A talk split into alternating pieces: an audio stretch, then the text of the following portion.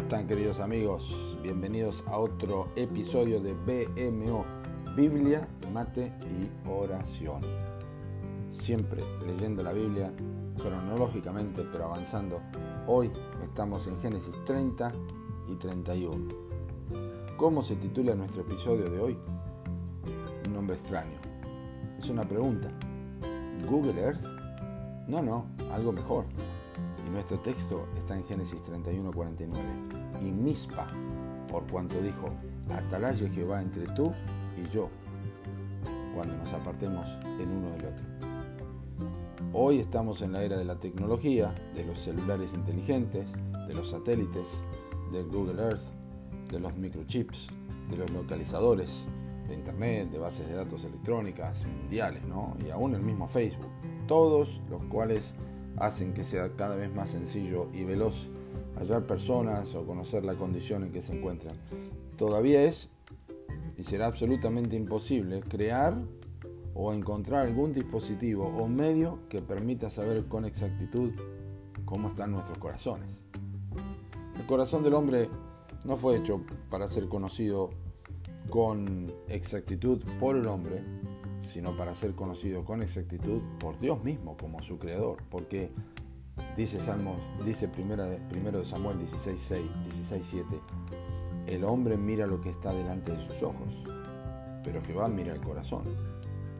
Jehová está en su santo templo, Jehová tiene en el cielo su trono, sus ojos ven, sus, sus párpados examinan a los hijos de los hombres, eso está en Salmo 11.4.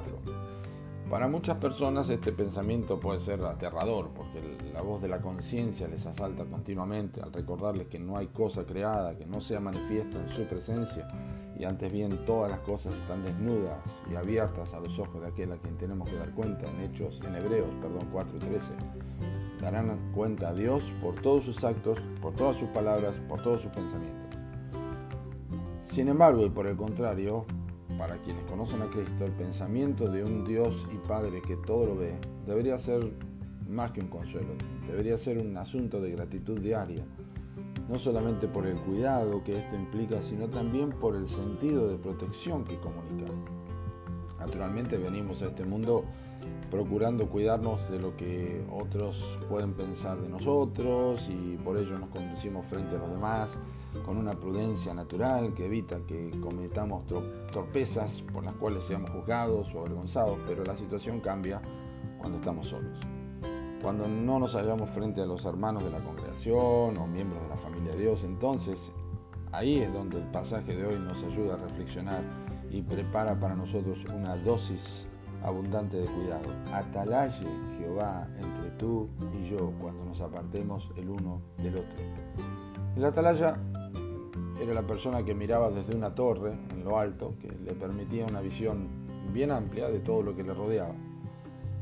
Ahora, no existe alguien tan alto como Dios para observar nuestros corazones en la soledad y cuando ya nos apartamos de la presencia del prójimo. Esto debe transformarse en una oración cada vez que nos despedimos de los hermanos de la iglesia en el día del Señor para emprender las labores de la semana. Atalaye Jehová entre tú y yo, atalaye el Señor entre nosotros dos, separados el uno del otro.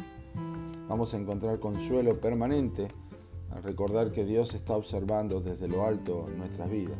Qué hermoso es saber que es el mismo que puede guardarnos sin caída, como dice Judas 24. Tú y yo, vos y yo, necesitamos un mispa cada semana. Uno que podamos compartir con nuestros hermanos de la fe cuando nos apartemos el uno del otro. Que sea de provecho y de bendición esta breve meditación que tuvimos hoy. Que Dios te bendiga.